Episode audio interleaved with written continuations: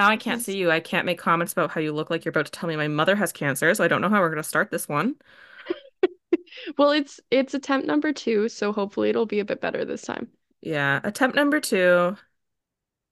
Um, we tried to do this already. I don't know where you're putting this in because we haven't introduced anything yet, but we tried to do this already. We used this well, the Razer Siren microphone and it sounded like butthole. So we got new microphones. Um, and we're Um, gonna Razer, please don't sue us for that. Razer, Razer, I love you. I have the Barracuda headphones. They're amazing. I also have the ones with the cat ears. I'm not gonna comment on them because they're less amazing. Uh, um, anyways, we got new microphones now. So hopefully Yeah, we don't sound like Dookie Butt. hopefully. One can hope. If we still sound like Dookie Butt, then that just has to do with us personally, I think. I think so. You know what? If it makes you feel any better, Mel, you just sound like I'm talking to you right now. So Yeah, you just sound like I'm talking to you as well. So excellent. Okay. I think it's fine. The the best budget microphone money can buy. Woo! This is Cryptic Chatter. It's going to be a weekly podcast where we talk about anything spooky or strange. Uh, my name's Gwen, My name's Mel. and we are going to be the hosts, I guess. Yeah, I mean, we're the only ones here in this recording, so. We're the only ones here. Maybe if everyone's really, really nice to us, we'll bring our friend Chris as a little like treat. A gift. Yeah. But for now, it's just us. It's just us. Just us. That's so positive. Just us. Uh, just us so far. So far being the key words here. It's just us recording and just us listening so far.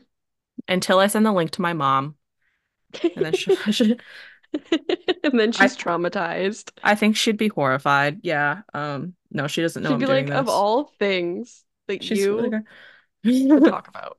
she's like, you're a podcast girly now? Oh no. Oh no. I bet she thought it, ass.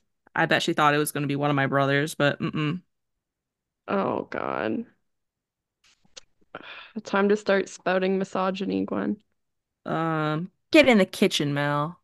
Oh Make me a sandwich. Anyway, um, so Mel is gonna be Mel is gonna be handling the spooky side of things. I'm gonna be focusing more on the strange. Uh, that being said, if I ever talk about something like that has to deal with somebody else's religion or culture, know that I don't think it's strange in like a, oh, this these people are weird way. It's more just like this isn't something that is the normal to me. Yeah. Like even talking about like say if you were to talk about something paranormal, like a lot of Mhm. people believe very strongly that it exists. Yeah, yeah. And so when I'm saying that I'm talking about strange things and then I like talk about a ghost, I'm not being like, oh, you're strange for believing in this. I'm just like, this is such a weird, whether it's real or not, it's like a strange thing to think about. Yeah. A lot of the things I'm going to cover are true crime. So I'm going to try and include content warnings. And I also do, um, just as a little, I guess, statement as well to go along with Gwen's, because We want to statements. we want to be kind. I don't want anyone to think that I'm trying to be mean or disrespectful. Yeah. Um, I understand that there is far more to true crime than it being spooky. It's real. These are real people. Um, I'm going to do my best to behave as so because there are quite a few true crime podcasts out there that don't act like these are real people and these were real people. Um, so I understand that it is it's spooky and that sounds like a silly word, but it is really scary that these are true things. So Yeah. just if I ever cross the line or anybody's ever uncomfortable, Feel free to call us out and we will try to do better. um, I'll But probably cry a little, but don't let that keep you from calling me out. just just know that it's not our intention to hurt anybody. Yeah. Um, I just find these things interesting. And hmm so why not talk about it? Yeah. That being said, um, would you like to begin, Gwen? Do you want me to begin again? Um, yeah, so Mel and I were discussing who should be going first, and Mel's whole thing was like, "Oh, my stories are gonna bum everybody out, so I should go first, and then you can end it like fun and silly."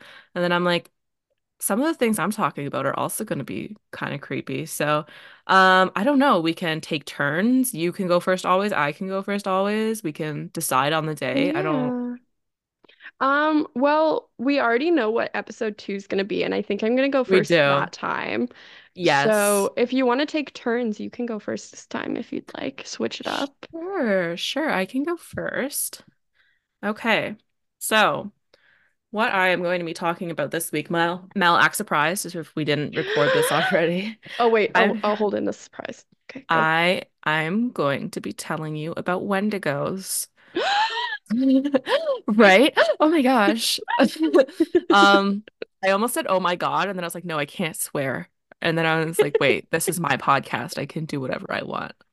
Also, God isn't a swear word, Gwen. God isn't a swear word, but some Christians don't like when you take God's name. Hermie. Oh. So Mel has a dog. His name's Hermie. He's a precious little baby angel. He's evil. Um, Oh, and he barks a lot.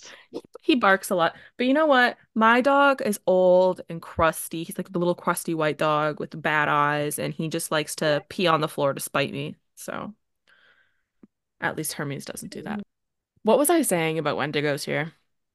I can't remember. Sorry. He is he is upset about something. That's okay. That's okay. Let me know if we need to take a se- Let me know if we need to take a second at any point. Oh my God, I Um, think we do. I think he's got to go outside okay.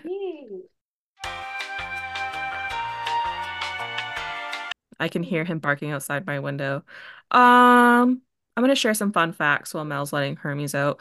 Fun fact, we live together, but we are recording in separate rooms because it bothers Mel too much when you can hear each other through each other's microphones. Um, another fun fact, Mel made us a website. That's pretty cool. I don't have the link right now, but I will get it for the end of the episode, as well as all of our social media links. I'm back. Don't worry. Welcome back. I had to let him in, get him a greenie, and then get myself water. Okay. Okay. That's probably a good idea. I'm gonna have to do that next time. I didn't get myself a drink, so if I'm like sound like I'm dying at any point, that'll be why. okay. Anyways, back to the point of this. I'm going to be talking about Wendigos today. So, Wendigos come from spiritual traditions of Algonquin speaking First Nations in North America. Um, they are like a creature, a monster of sorts. Um, and so, yeah, they're what I'm going to be talking about. Um, Mel has heard this a dozen times already, but the first time I heard about Wendigos, I need y'all to know it was for a Boy Scout badge, and I was traumatized and I was terrified, and I've never been the same. So thank you, Mom, for choosing that story for me. Thank you, Gwen's mom. Um, anyways, so I'm gonna start out talking about the appearance of Wendigos. So, from what I've been able to find, there are two different kinds of Wendigos. There's one that's more like humanoid and one that's more kind of like animalistic, I guess you could say. Um, but to start, read you a quote from Basil Johnston. He's an Ojibwe teacher and scholar. So this is what he says about them. The Wendigo was gaunt to the point of emaciation, its desiccated skin pulled tautly over its bones. With its bones pushing out against its skin, its complexion the ash gray of death, and its eyes pushed back deep into their sockets, the Wendigo looked like a gaunt skeleton recently disinterred from the grave. What lips it had were tattered and bloody. Its body was unclean and suffering from separations of the flesh, giving off a strange and eerie odor of decay and decomposition, of death and corruption. She's skinny. She's skinny, is what we get from that. Um, so that was like the one quote I was able to find from like an actual like Native American source. And so that's why I figured I should put that in there. Um, but you know, physical descriptions do vary across stories. Again, there's kind of like two main types of Wendigos, but even when they're talking about like the same kind of like type, they still can look different. Um, couple common elements though is Wendigos, they appear as like giant monsters, anywhere from like large, just taller than a human man, so like anywhere from like six foot five, just like weirdly tall man, to like 15. Hey, What? Evan's Interrupting my story. five. And and he's weirdly tall. He is above average height. For context, that is my partner's name. I feel like I should include that context. And he is he is very tall. Um, so they go from anywhere as tall as Evan to 15 feet tall. So somewhere between He Evan and a tree. second life. Oh my God, he's been well, I can't say because it'll spoil the story. Anyways, so they can appear as a giant humanoid monster, anywhere from larger than human to 15 feet tall, or as a spirit possessing a human form that has been made monstrous by the spirit. So, according Yummy. to, yeah, right? Mm, good.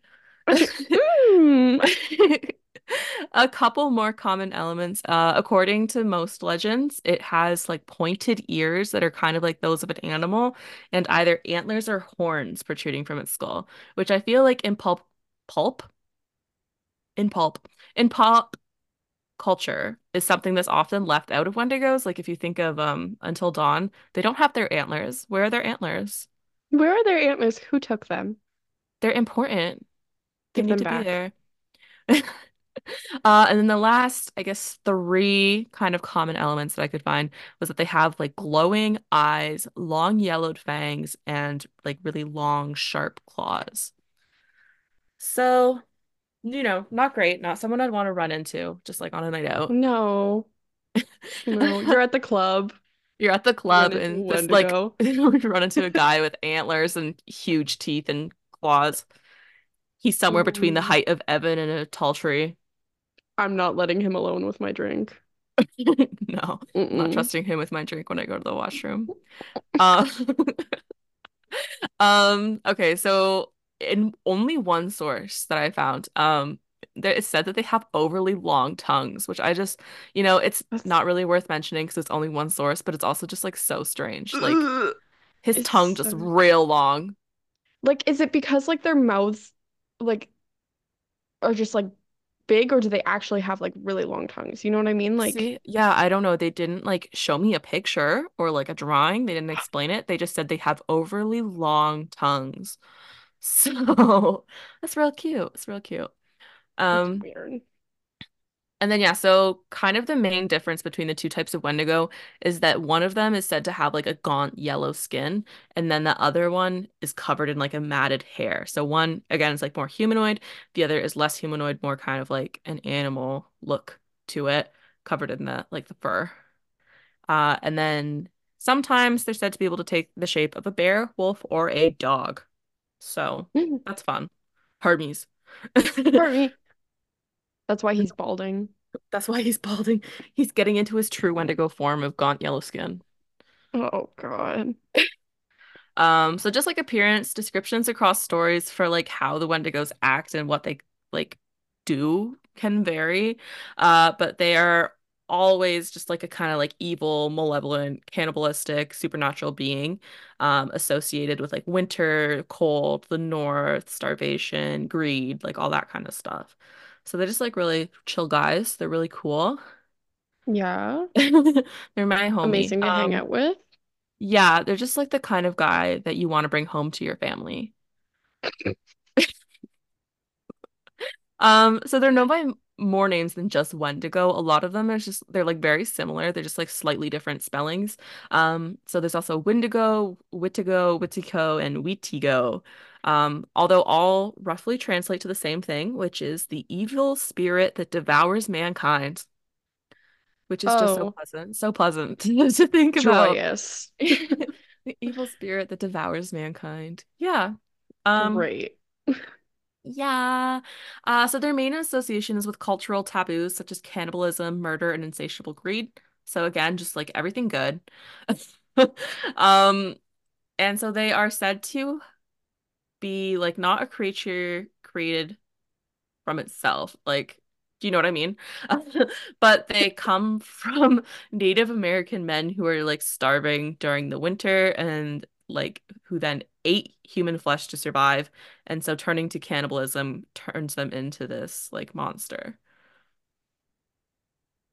Yummy. Yummy. Again, I say yummy. Yummy. Um, yeah, so I think that fact kind of Like the association with the north and the cold makes sense when you think about it because, you know, native tribes and settlers living in extreme conditions like up we do up north here. By the way, we're both from Canada. That's why uh I think we Canada, I think eh? we I think we forgot to mention that we're doing this is a, a Canada episode. This is stuff from Canada. Yeah. Can you hear our Um, Canadian accents? probably not. We sound the same as Americans, in my opinion, but Uh, that's okay. Yeah. Um, anyway, yeah, like I I think it it can become pretty clear, like the association with the North and the cold and like the starvation, extreme conditions, you're more likely to run out of like resources and food. Some stories, not as many as others, say that the Wendigo spirit can possess a human who displays extreme greed, gluttony, or excess, but in a lot of them, like the Wendigo spirit isn't like it's like not a possession thing. It's like a you eat a person and you turn into a monster thing. Uh, and then obviously, you know, Wendigos existed long before Europeans arrived on the scene in North America. That being said, we do know the first European written account was by Paul Le Jeune. He was a Jesuit missionary who lived among the Algonquin people in the early 17th century in what is now Quebec. So he was the first one to to write about them. Um, and then yeah, missionaries continued reports of Wendigos well into the 20th century. Um, they're a fairly like common story, I guess, in these parts, in these here parts. In these here parts of Canada. These here parts of the Great Lake region. Oh, goodness gracious. Yeah. Yeah. Um, so Wendigos are said to have many different skills, each one worse than the other. Um, so they have like near perfect hunting, like perfect knowledge of its territory. They can mimic human voices, which is just so great. Imagine you're like camping with your family and you hear someone yell, yell your name and then you get eaten. Not the best. Um, and then some stories they have control over the weather through like dark magic. So I guess one of their like common ways of getting victims is that they'll like whistle and speak to you. And if you try to like answer the call, then they kill you and you die and then they eat you. Yay! If I heard you Yeah. calling from the woods, I would not go in there. Mel, what if I was getting like mauled by a bear? You I wouldn't don't save me. care. You care. then I'd get mauled by the bears, so Maybe what you could save point? me. Maybe you could save me. No, I'd go get help. Okay. And then I'd make them go in the woods without me. and then you'd all get eaten by the Wendigos. No, not me. I'm long gone. You're just leaving. Okay. I've left the country. Oh my goodness. You left the Great Lake regions where the Wendigos do not go. Yeah, there's like a border. You know how in Twilight? Yeah, they're like um their truce, their treaty um border. Yeah, yeah, Yeah. yeah, yeah. Yeah, the If you cross, one if they can't another cross, like yeah, they can't cross the river because that's the vamp territory. Um, Exactly. so I wanted to get some stories for you, but um, you know, because of the way that the Algonquin tribes like history of oral tradition in Algonquin tribes. So it's hard to find written accounts of Wendigos, especially from back when Europeans were first settling, which is when the Wendigo story was like the most prominent. So even the one earlier that I read from Basil Johnston isn't like an old source. That's like a fairly recent thing. So it's it's kind of hard to find um older sources.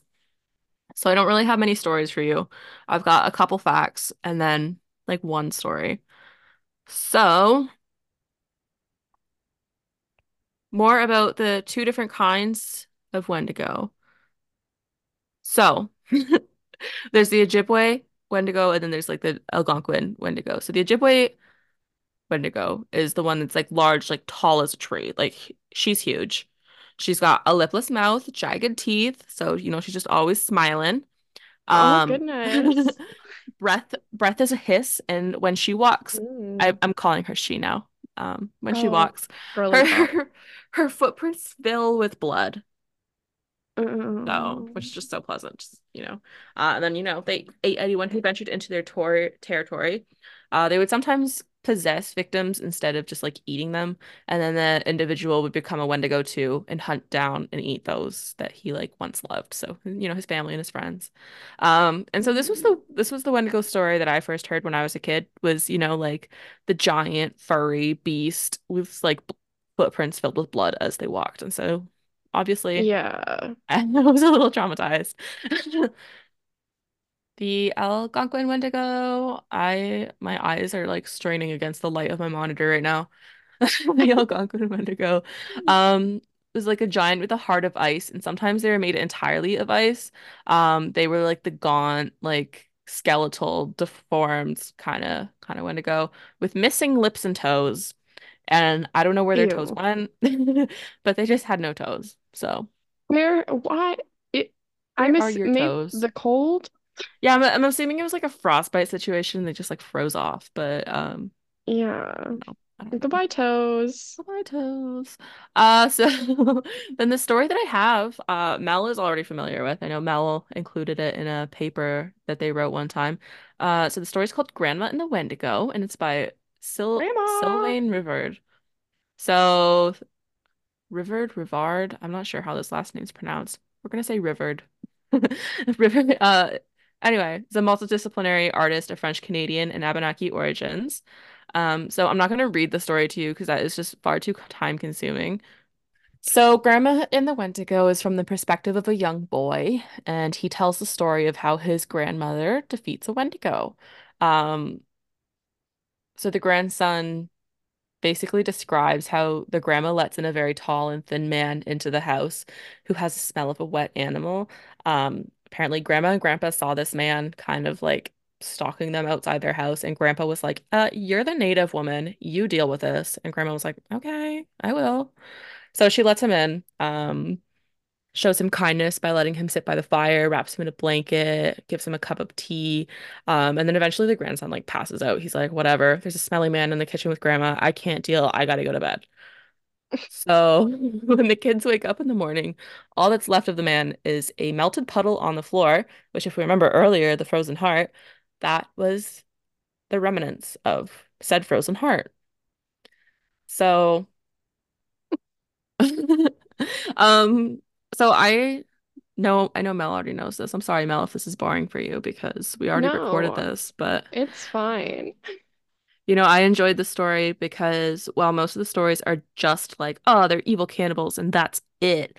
Like the one, this one here shows at least that, like, yeah, they're evil and they're cannibals. Like they don't say that they're not. They very clearly state that they are, but they're also somewhat like redeemable almost. Like grandma showing him kindness kind of like, you know, melts his heart and like defeats his evil or whatever. So that's fun. Yeah. I mean, it's nice because they they, like they're supposed to be human before they turn. So, Yeah. And so yeah, it shows that they're kind of like there's still a little bit of human in them. They're not just like gone like the people they once were. So yeah. Sightings uh are still reported of Wendigos, though like less way less frequently than in previous times.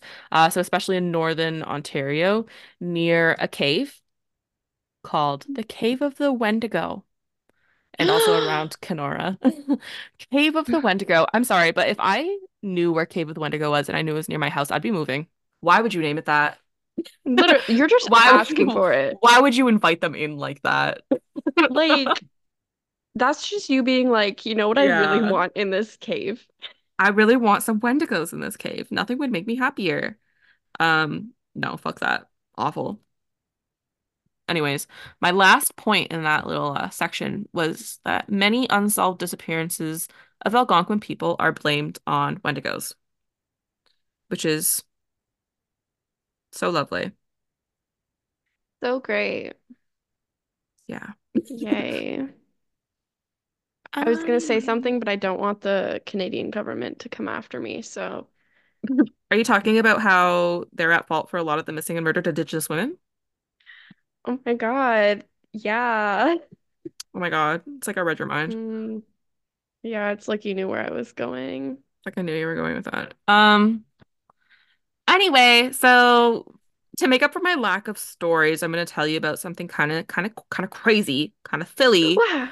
And it's not it's not silly, it's actually really awful. Oh, oh. But it's called Wendigo psychosis. Um, so Psychosis. Sorry. Sis, you psycho? Wendigo? Wendigo, Oh. sis, you psycho? Basically, basically Oh. is uh what that means. Um, so Wendigo psychosis is a syndrome that creates an intense craving for human flesh, as well as the fear of becoming a cannibal. So you're like, mm, I really want to eat people, but you're also like, oh my God, it'd be so horrible if I ate people. So Cannibalism with a conscience. cannibalism with a conscience. It really just creates a little uh, moment for you. Um, so it occurs exclusively in people living in the Great Lakes region. Um, which, you know, fair enough. That is where Wendigos are kind of like known about. Yeah.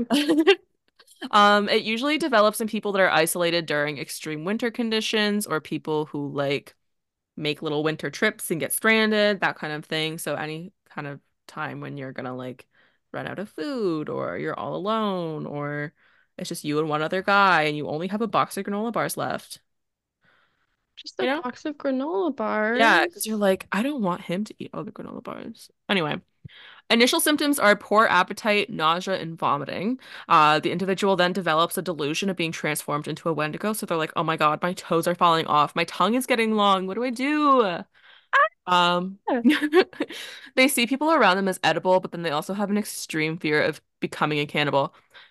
And something about seeing the people around them as edible just reminds me of the episode of Glee where Mercedes is like trying to be Uh, Trish is trying to be a cheerleader and she won't eat tater tots and then she imagines all of her friends are food and then she yells at them and passes out. So that's just what I'm picturing. you have a Glee reference for everything. I do have a Glee reference for everything. Um, So, the most kind of famous documented case of Wendigo psychosis is from 1878. Uh, it was in a Plains Cree trapper named Swift Runner. Uh, so, he was a trader with Hudson's Bay Company and then, you know, also a trapper, uh, a married father of six. So, you know, unfortunately, that that didn't last all too long. During the winter Oh, of it 1878 through 1879, the family was starving, along with many other Cree families and other, you know, families in the area. His eldest son actually died of starvation, and then at some point after that death of his son, Swift Runner succumbed to Wendigo psychosis. So I I think it's important to note here that there was emergency food supplies available at the Hubs Hubson's Hudson's Bay. Company Post, Hubson, the Hudson's Bay Company Post, approximately 25 miles away from where he was, but he never made an attempt to travel there or to get that like emergency food. Um, so after he, you know, his son died, he succumbed to Wendigo psychosis. He ended up killing the remaining members of the family and consuming them. So, you know, that's his other five children and his wife Great. that That's a killed. lot for one That guy to eat. he killed and ate. I know I have some like morbid questions that are like maybe disrespectful, but I'm like, I'm curious, how long did he did kill them? I'm just like, did he kill them all at the same time and then just store like the flesh? Or did he kill one at a time and then when he ran out, like he would kill another one? And so they're just like, oh shit, dad's gonna kill me soon. Like little t little Timmy is all gone. Like, Um, I just, okay. yeah, it's like I have questions, but they're they're awful. And so I have questions that I don't want to know the answers, I but don't also do. there's like a morbid curiosity there. Yeah. Yeah. Um, so he eventually confessed to these crimes and was later executed by authorities at Fort Saskatchewan. So Great. that's it. That's the whole story. He killed and ate his family. Wonderful. Yeah. Yeah. Um, so less about less about Wendigo psychosis, but also kind of Wendigo psychosis, because you know these people like ate people, and that's why this guy thought they were Wendigos. But there was a guy named Jack Fiddler. He was an Oji-Cree chief and medicine man known for his powers at defeating Wendigos, and so he is like the most Oh popular like Wendigo slayer of my time. God. So yeah, he claimed to have defeated 14 Wendigos during his lifetime. Some of them he was like those enemy shamans. They he they sent those Wendigos after me. He was like, they are not my homies. They're sending monsters after me. Oh Um God. yeah, and then others were members of his band who had given in to the desire to eat human flesh. So, you know, they were like suffering from Wendigo psych psychosis themselves.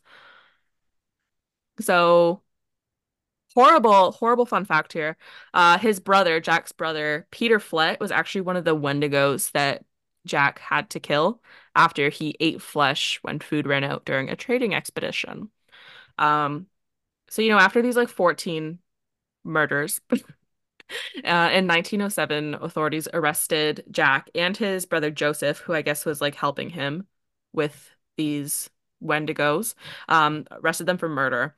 So Jack actually committed suicide before like he could be tried, but his brother Joseph was tried and sentenced to life in prison. Uh, so he actually ended up receiving a pardon for this, but he died in prison three days after receiving the pardon, but he had never received news of his pardon. Oh, lovely. Yeah. So I don't know. I don't know what kind of communication they had in 1907 that They weren't telling takes this man. Three days. it It takes takes more. It takes it takes over three days to let him know that he's innocent and to let him out of jail. But unfortunately, he passed away in jail. Um, and yeah, never never received news of his pardon. Hmm. Yeah. So on that happy note, that is the end of my little my little story, my little fact spewing for this week. Um, I have a few sources, which I believe we're going to be putting our sources on our website. So we will tell you a little bit more about that at the end, and we'll also make sure to link it in our social medias, which we will also tell you a little bit more about at the end. Uh, but my sources were the Grandma and the Wendigo story. Uh, I also took from the Canadian Encyclopedia, Algonquin Folklore from Maniwaki, All That's Interesting, and Legends of America. Wonderful. Yes. That was interesting. Yes, I'm sorry it wasn't as silly as the first time we recorded it, but you know, it's We've record I did the research and then I read over the research a couple times and then we recorded it. So it's like in my brain like a script right now. And it's hard to like input like comments and jokes when you're like, "Oh, I know like exactly what's coming next." Like I'm not just like re- I'm just like basically reading notes off of paper. So hopefully next week will be more fun. We got a good one. We got a good one next week. Yeah, it's a good it's a good one that we've worked together on. So no surprises Yeah. next week either. No surprises. Um, You know what? I'm gonna surprise you the okay. following week though. I already have something in mind for it that is like so weird. Oh goodness. I think I know what I'm doing uh for a third one, but we'll see. We'll see. Okay. Anyways, Um, Mel, I'm so excited to hear your story for the first time ever. again. Definitely, definitely. No, not the second time, for the first time ever. Again, for the first time ever again. So please take it take it away. Um, I will. Uh, so originally I picked this story because there's so much going on. Um, and I thought it would be quite interesting for Gwen, um, because there's some twists and turns. Um, Yeah, but now Gwen knows. Mel was quite insistent while we were doing our research. Um, we were doing our research like in the same room together, and like I, if I turned around, I could see Mel's computer screen, and Mel kept like closing tabs, and like Mel was quite insistent that I didn't see what she was researching. So it's really too bad that uh we have to re-record, but It's the things okay. Give me your unauthentic reactions. I'm gonna give you my them. authentic reactions, but um, just like I'm reenacting them. Okay. So I'm covering the murder of Christine Ferrari Demeter. Um, her maiden name is Christine Ferrari. Um, I don't know. Sorry, Tinky just jumped and made a loud thud. Oh, Tinky. Tinky's my cat, by the way. She's orange. Okay, I'll be using Christine's maiden name, uh, just out of respect, as we'll see later. For reasons undisclosed at this moment, but I promise you are important. Yes, very important. Uh, so we'll just get right into it, and then I'll do some explaining. Um, so on the night of July 18th, 1973, 33-year-old Christine Ferrari was found dead in the garage of her home in Mississauga, Ontario. And we all know Mississauga. That's not where you want to be found dead. That's not where you want to be found alive, That's not dead. that's not where you want to be found, period. You don't want to be found there ever. Um, so Christine was found laying face down with her hands under her body, um, as though she had kind of tried to catch herself when she fell. Uh, her skull was completely shattered, having been struck repeatedly with a blunt object that is presumed to have been either a tire iron or a crowbar. Um, I'll spare everyone the very gory details, but there was blood and brain matter found surrounding her in the garage. So whoever had done it It's quite violent about it. Yeah, it was a very violent crime. Um, so with that known, I'm gonna give you guys some information about Christine and her family. Um, so Christine married Peter Demeter um, in 1967. Peter Demeter. I think his parents must have hated him. Oh, Like, why would you name reason. it's like, why would you name your child something that rhymes with their last name? It's a crime. Yeah. Um, so Christine was born in 1940. Gwen knows this, but I was unable to find a day or a month. Which is so like awful that you can find all of this information about like murderers and stuff, but then their victims just go like so like Literally. unknown to the world. Like you can't even find her birthday. Are you kidding me? Like she Like had to have on had I was gonna say like she had to have some sort of like ID. You mean you like to tell me that all of that has been like erased from history and she like never existed except for in the context of this murder? it's I something that like even her daughter has spoke up about and been like everyone talks about her murderer, but never her. So she was born in 1940. Um, no day or month, just the whole year of 1940. It was a long Um, labor. yeah, apparently. Uh, she was an Austrian model. I also couldn't figure out if she was born there, um, Yeah, or or just born like in Austrian Canada. by descent. Yeah. Well, I'm not sure. Uh, one of her more popular photographs uh, was of her posing beside an AMC Javelin, which was a car, uh, while holding a javelin, which I saw is this photo. It's pretty baller. it is pretty baller. She's like in like a two piece, like it's it's a baller photo. It's a good photo. Yeah. Um, so Peter Demeter, her husband, um, was born in Hungary in April 19th, 1933. I said 1993 by accident last time, but it's Yeah. And I was like, I thought this murder happened like in the 70s or whatever. Um, yes, April 19th, 1933. Uh, so Peter immigrated to Canada from Hungary in 1956. Uh, by 1962, he had established a career as a successful property developer in Toronto. Um, him and Christine had a daughter named Andrea. Uh, she was three and a half years old at the time of Christine's death. Uh, their marriage was described as quite unhappy by those around them. Uh, Peter was known to have had a 29-year-old mistress named Marina for part of their marriage. So this is going in a good direction. We can all Oh yeah. it. I I think everything's gonna end out being good Yeah. Oh, definitely. based on the information we currently have. Yeah. so Christine's body, like I said, was found in the garage of her home in Mississauga. She shared this home with Peter. Um, Peter was the one who found his wife's body. Uh, he had returned home from a shopping trip in Toronto with guests. Um, they used the word guests. I'm assuming they Probably came like with him. friends. Probably like yeah, he went shopping with friends. What a convenient alibi, by the way. Uh, he went Literally. shop shopping with friends and they came back to discover the body together, I'm assuming. Yeah, that's what I'm thinking. it it definitely sounds like a situation where he was like, I need somebody here with me when I discover the body so they like can back me up. I Anyways, he returned home at 9:45 p.m. Uh, Christine had only been home alone with their daughter for approximately two hours before Peter's return. Uh, so this shopping trip was a late shopping trip, I suppose. And also like very brief. Yeah, very brief. Like very, very brief. Um, so their three and a half year old daughter, Andrea, uh, was discovered unharmed inside the home watching television. Um, so So yeah, she was just like watching cartoons while her mom got bludgeoned in the other room, which is just Yeah. Um, very thankful nothing happened to her, but also a very traumatic event uh to experience, especially when you're just like in the other room, very Yeah, and like.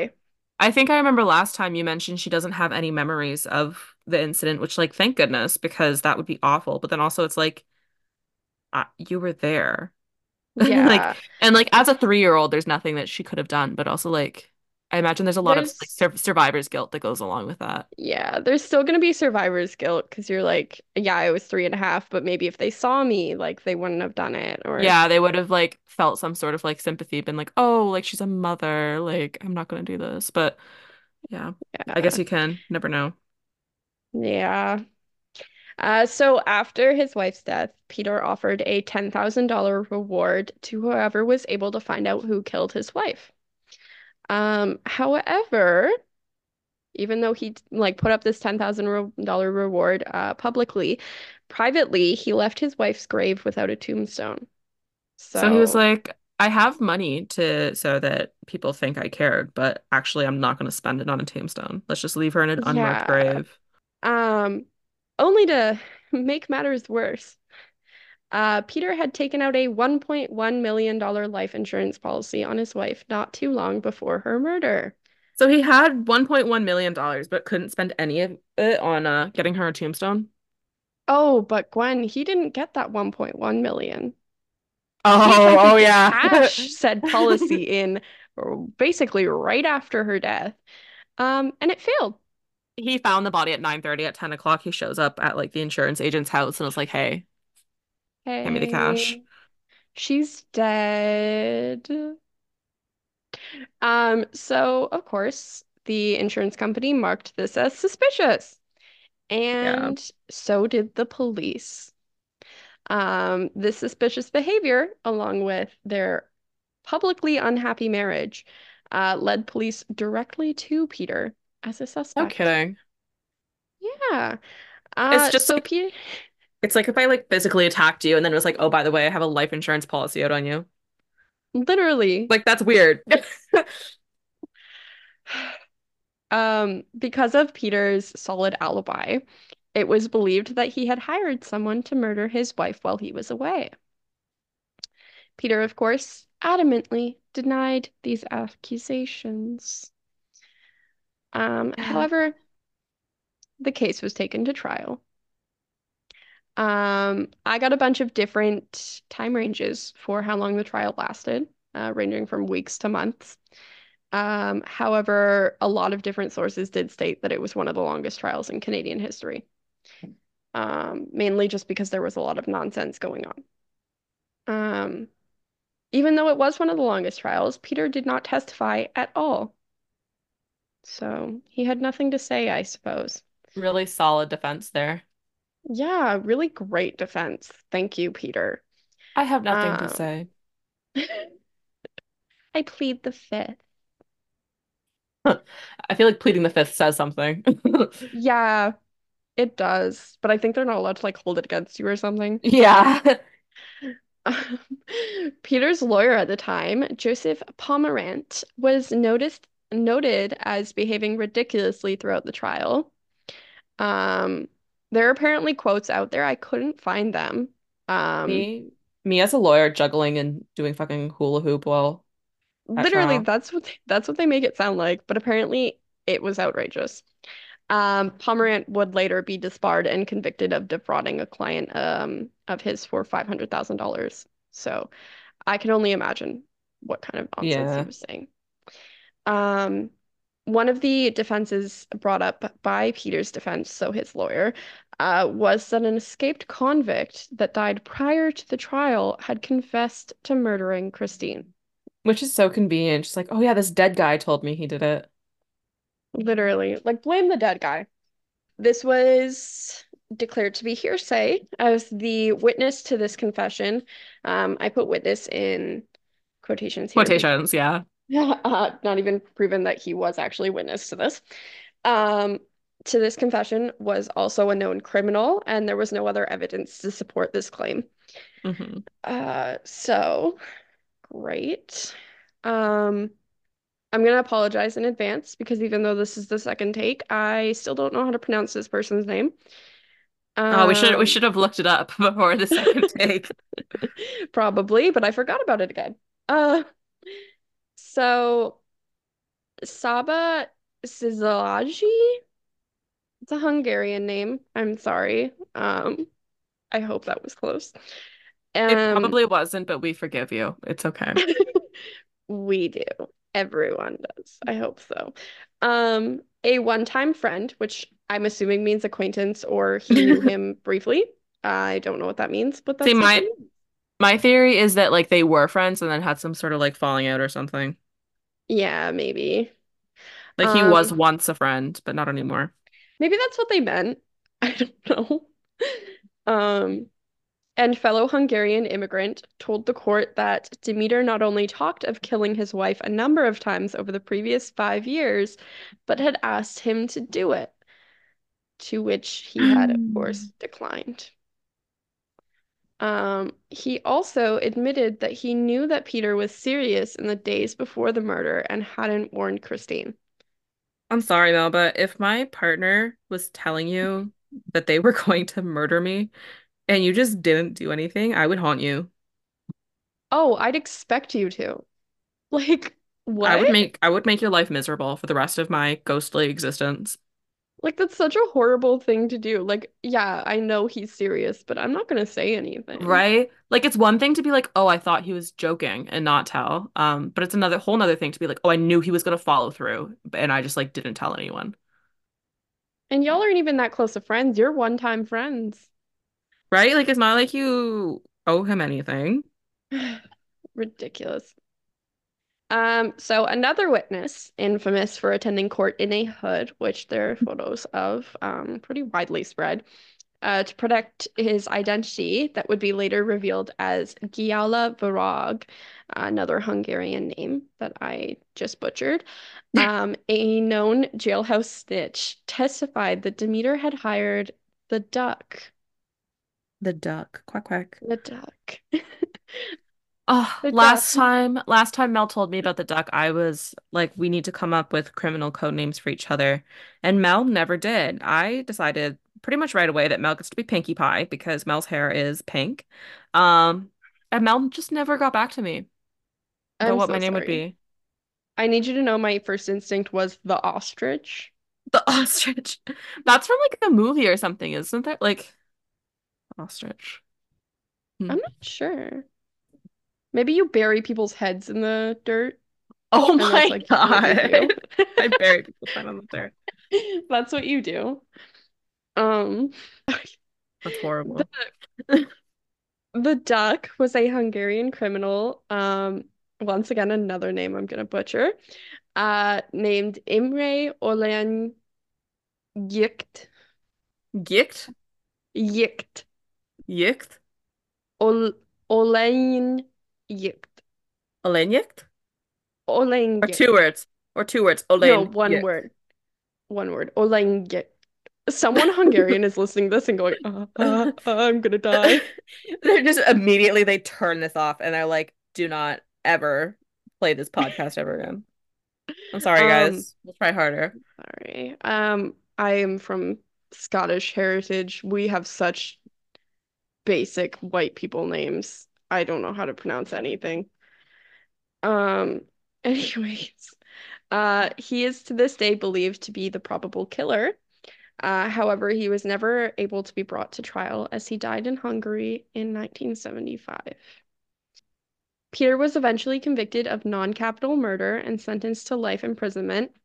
Even after being convicted, he still maintained that he was innocent, Of course. is, of course, Like you're already after in his, jail. They're not gonna let you out. literally, you don't have to suck up anymore, just admit. After his conviction, the woman he was having an affair with told the Toronto Star that she was going to go back to Austria and she was taking Peter's spaniel Beelzebub with her. That's I still just hope, as funny as last time. Beelzebub the Spaniel. he's having a great life. I I know, I hope know that she was like just the mistress and not like a step p parent figure or anything, but it's so funny to me that she's like, I'm gonna take Beelzebub the dog, but not like the child. she didn't even try. She said, I'm just taking Beelzebub. He's mine. In terms of Andrea, though, someone did get custody of her, don't worry. Um, Demeter's cousin Steven and his wife uh, ended up with custody of uh, Andrea. Uh, Stephen, because of this, also had some control over Peter's finances. So Peter's been convicted. He's serving a life sentence. Um, but in 1983, he was allowed out on parole in Peterborough, Ontario. Uh, just Oh, as bad as Mississauga. another bad place. Um, he was on parole in a halfway house where he met a 29-year-old woman named Lisa Ross, who he quickly fell in love with, and she became his new girlfriend. Yay. so glad he could find love, Post-prison love with another 29-year-old. What is with him in 29? I said it last time, I'm gonna say it again. It's just like Leo with like the 21-year-olds. Like Leonardo DiCaprio, for any of those who don't know him on a first name basis. I just, he said they gotta be 29. He said That's I am most attra he said I am most attracted to 29-year-olds. And you know what? I respect that a lot more than if he was like, I'm most attracted to 18-year-olds. So Yeah, at least it's 29, I guess. yeah. Uh, so it is believed that Peter hated the way in which his cousin Stephen was handling his finances and raising his daughter. Uh, Bro, due to this, don't kill your wife and you can handle your own finances and raise your own daughter. literally, just don't be a criminal Mhm.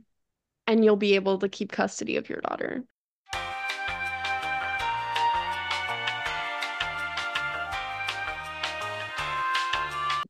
Okay, I am back. Welcome back. I missed you. Oh, wow. It's almost like I wasn't talking to you the entire time. Mhm. What? No, definitely not. Oh, he's fucking chasing his tail. Okay. Oh, good boy, Hermie, get it. What the fuck?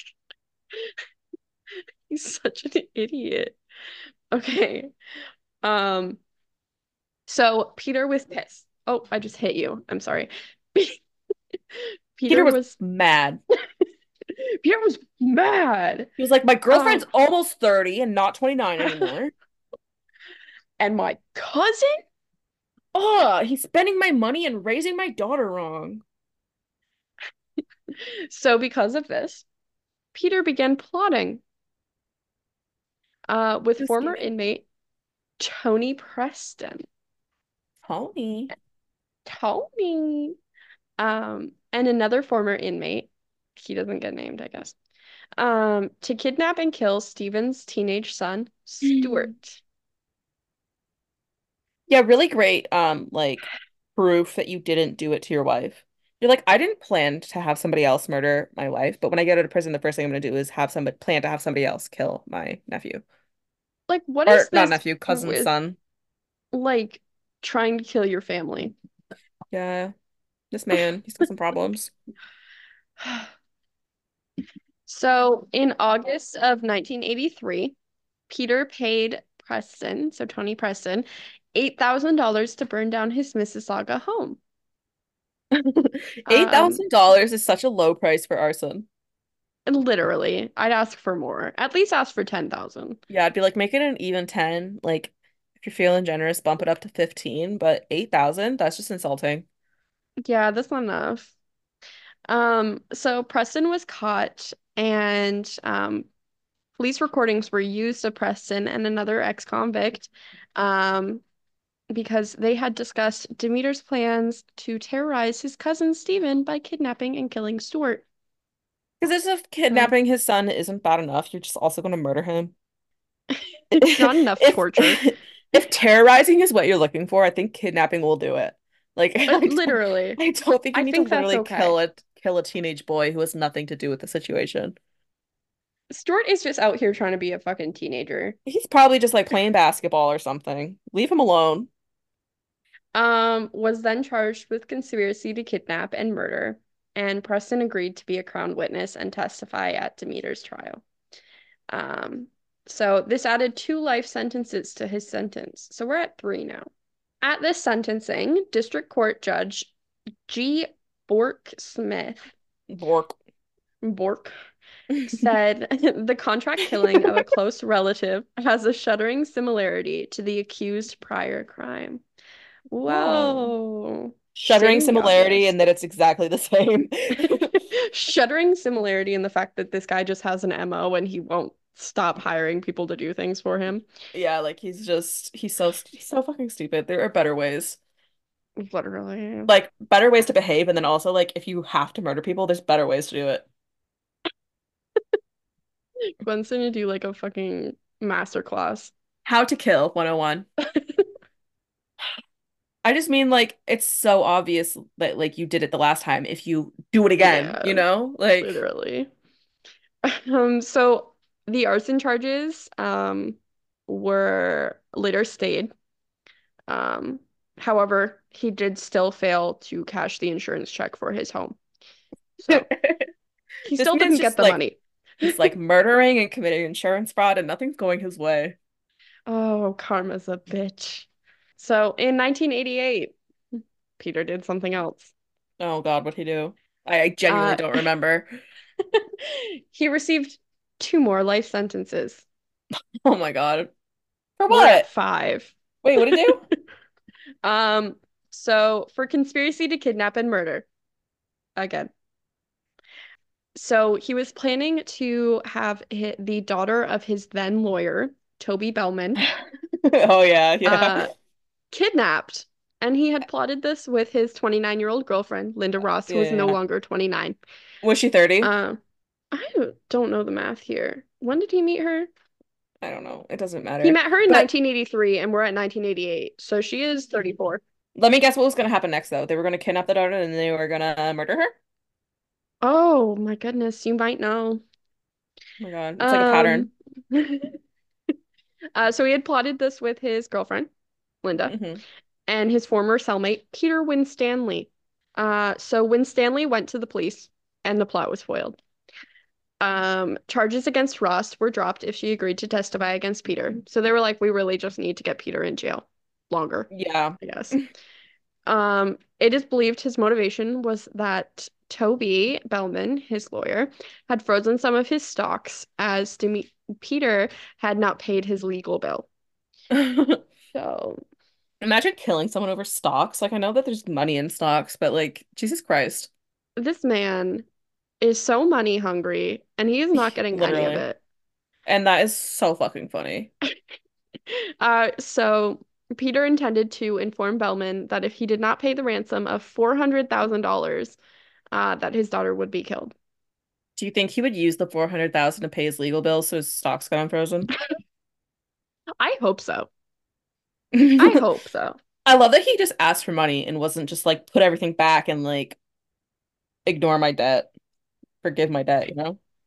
Now my son is crawling out from under the fucking couch like a gremlin. Like uh that girl that calls out the TV. from the ring. Yeah. There's a lot going on down here. Um, so anyways, the judge who sentenced Peter in the Bellman kidnap plot in 1988, uh, John O'Driscoll, stated, this is a long quote, so prepare yourself. I'm ready. Your evil knows no bounds. It never rests, it never ends. In my opinion, this man should never, ever, ever be released on parole. Whether or not you are inherently evil, I do not know, but you ooze evil out of every pore and contaminate everyone around you. He said, I don't know if this is nature or nurture, but you are evil and it's gross and slimy and getting all over my furniture.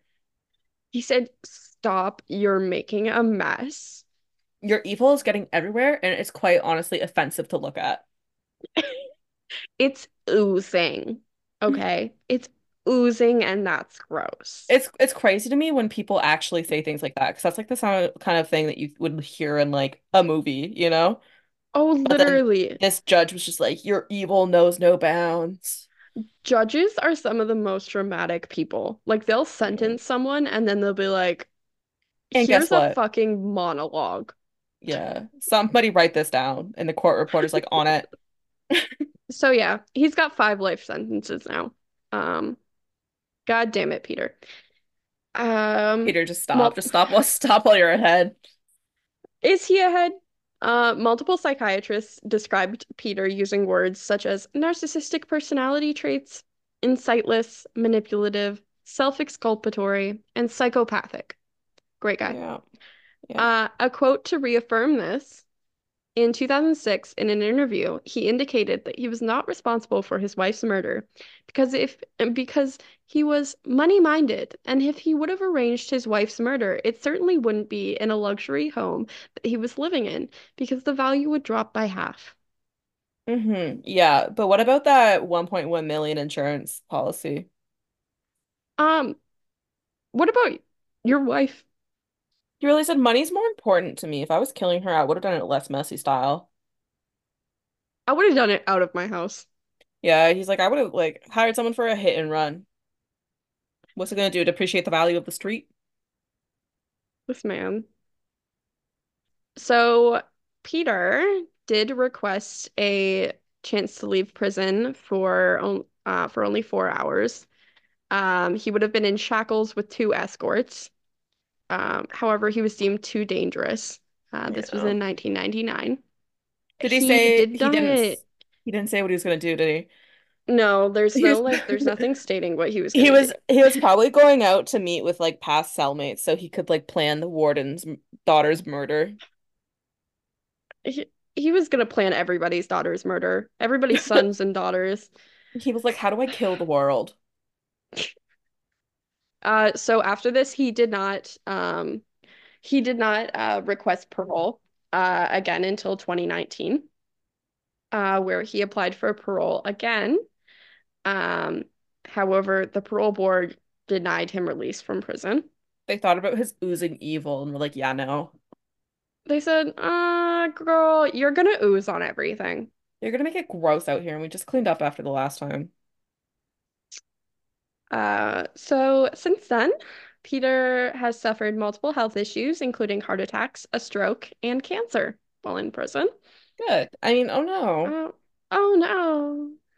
So their daughter Andrea, from what I could tell, has only done the one interview uh, with CBC News in which she described her experiences living with this trauma, like as we discussed earlier, um, the survivor's guilt, um, just knowing that that happened to her mother and also that her father Yeah. did it.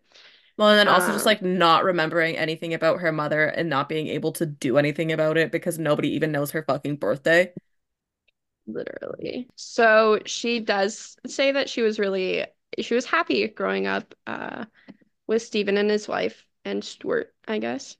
Good. Um, she didn't know that they weren't uh, her like biological parents and brother for a while until another student when she was in elementary school.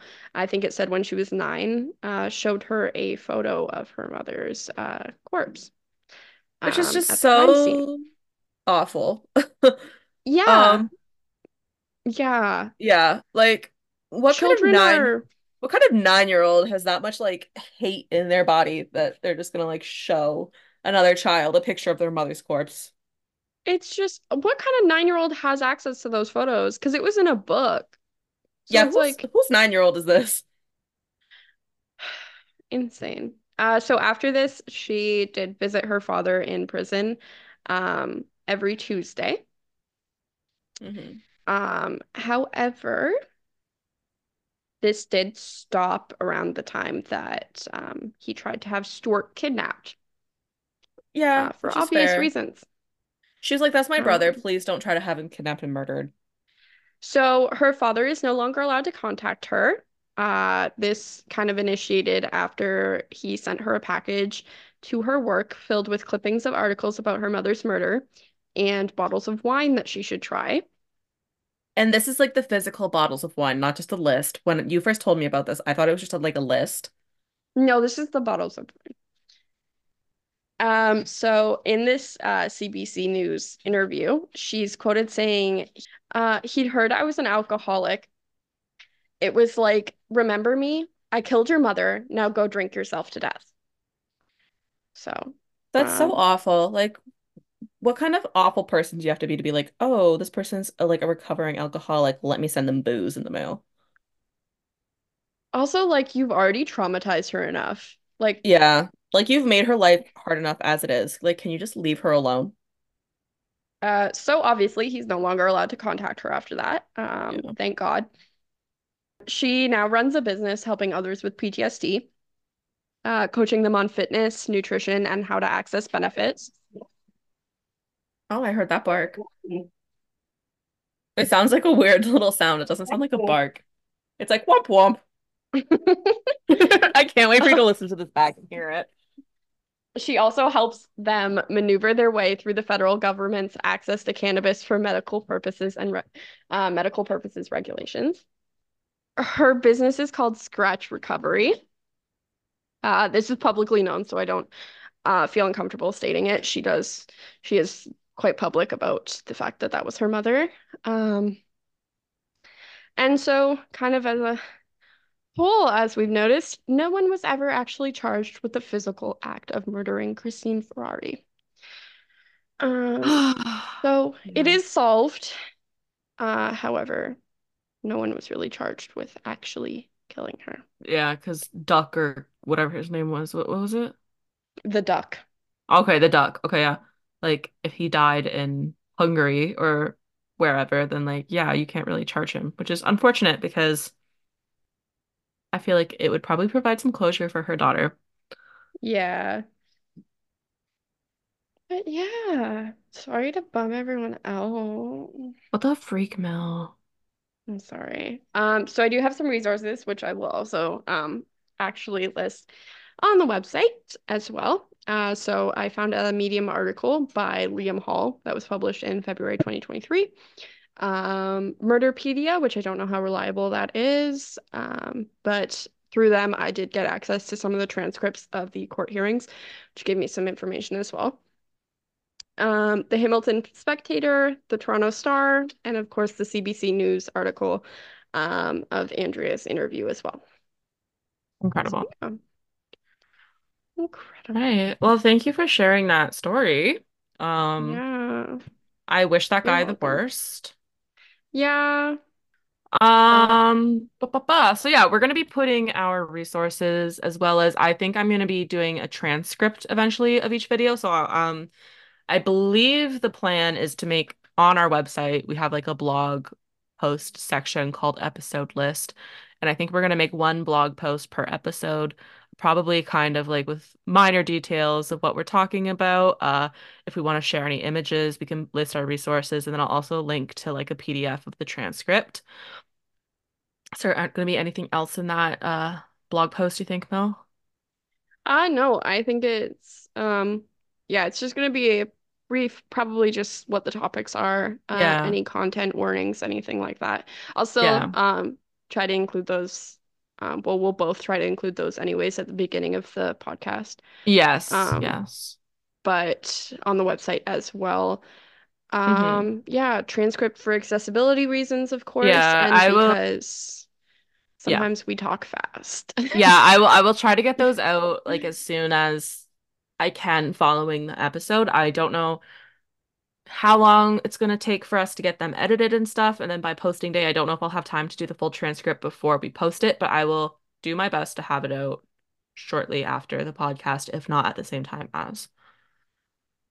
We have a couple social medias set up as well. I'm not really sure what we're going to post on there. I imagine probably just like links back to the website. If we find anything cool, if we do anything cool, I guess we can show you guys.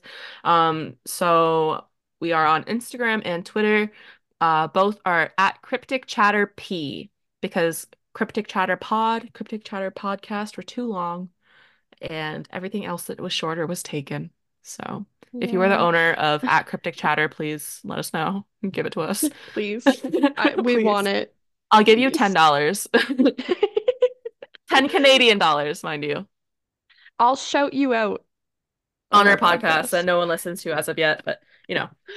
Um, I think for me, at least, um, the Instagram will probably just be any uh photos or anything like that. Um, Yeah. obviously not crime scene photos. I'm not gonna No, no. If you want those, those, but if you want those, look them up yourself. Like that's that's not that's that's not for us to do.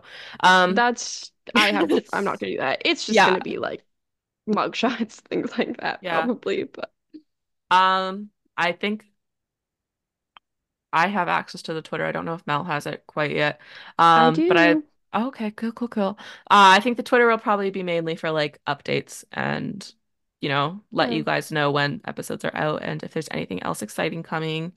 Uh, we also on the website have like a contact section if you want to like give us any suggestions, if you have anything you want to say to us. Uh, you can also just email us. Our email is crypticchatterpodcast at gmail.com. Wow, how creative. Yes. Also, feel free to use those um, uh, not only for like suggesting things, but if there's anything we miss or anything we mess up in an episode, Yeah. like let us know. If you, yeah, if you Um, want to fact check us, like if we say something that's very obviously like incorrect, or if we say something that is even like offensive and we didn't realize, just let us know. We will do our best to, you know, make things better. yeah. Um, we're not perfect. We're human. Um, so let us know if there are any mistakes or anything like that. We try our best with uh, research and stuff, but can only get you so far. hmm Uh, but other than that, I think we both told our stories. Yeah, we had Uh, a good gab. we had a good gab. Uh, we've got probably way too much content for me to edit out. Let me know if you want me to do some. I don't mind. I could always do my Um, story. You could do yours. We'll figure it out.